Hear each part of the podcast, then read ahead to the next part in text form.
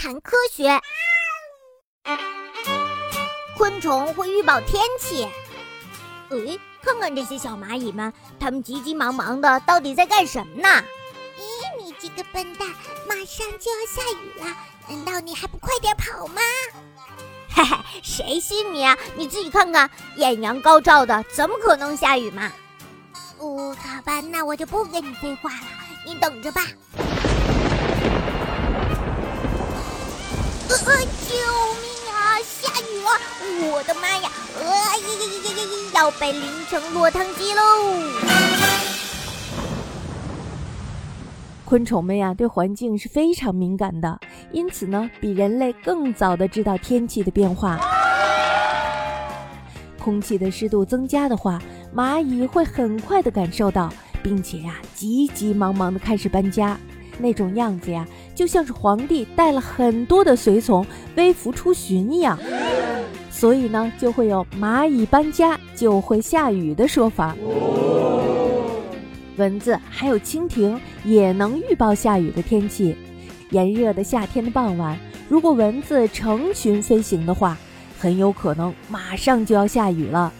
那么，如果小朋友在晚上出去玩的时候，如果看到了成群的蚊子，这时候呀就得赶紧回家了，不然呢，说不定就会被淋成落汤鸡了。呃嘿嘿，又要下雨了，我们必须在下雨前吃得饱饱的。蜻蜓要是成群的低飞的话，也预示着狂风暴雨即将来临。为什么呢？因为呀，它们是追随着它们的食物而来的。这两种昆虫呀，都对大气的变化特别的敏感。蜘蛛结网就意味着雨要停了，只要天气晴了，蜘蛛呀才会出来修理自己的房间呢。啦啦啦啦啦啦啦啦啦啦！我要修理我的房间了，一会儿还要逮虫子，逮虫子。还有啊，在清晨的时候，蜘蛛网上挂满了水滴。